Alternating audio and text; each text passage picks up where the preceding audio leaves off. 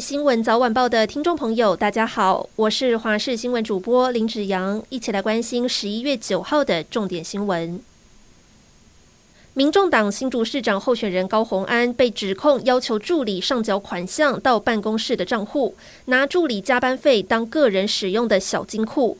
李姓前助理不但遭怀疑是人头，更被吹哨者指控他每月在永龄基金会收取五十万元，年收入达六百万，和基金会其他雇员的薪水差异很大。这样的收入疑似被称作高红安的政治现金，而高红安也因为这一些争议传出周二住院。他在脸书表示一切平安，正在休养，这两天会减少行程，放慢脚步，补充体力再出发。今天国内新增两万四千七百九十八例本土病例，以及六十六人死亡。随着疫情趋缓，指挥中心预估分三阶段松绑口罩令。第一阶段预计十一月底前将会放宽户外不用戴口罩，但是外界担忧无法保持社交距离的户外大型活动要不要戴口罩？指挥官王必胜表示，部分例外场所及大型活动的规定正在讨论当中。中共军机这几个月来密集侵扰我国西南空域，这两天又有解放军机在海峡中线来回，相当不寻常。而今天早上又有多架军机亲门踏户进入西南海域，一个小时多达七次。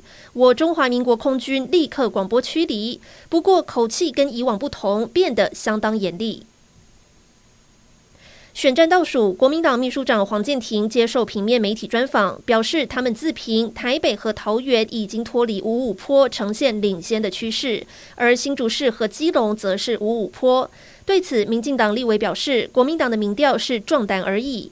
而周三，双方都举行了中常会。民进党由党主席蔡英文亲自领军，诉求延续五星执政；国民党则是把中常会移师艰困选区高雄来举行。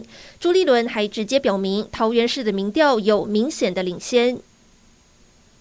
国际消息：二十国集团峰会 G20 下个星期十五和十六号即将要在印尼巴厘岛登场。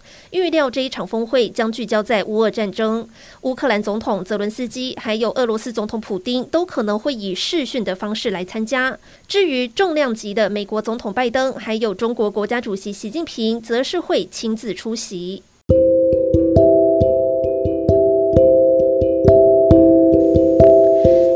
就是这一节新闻内容，感谢您的收听，我们下次再会。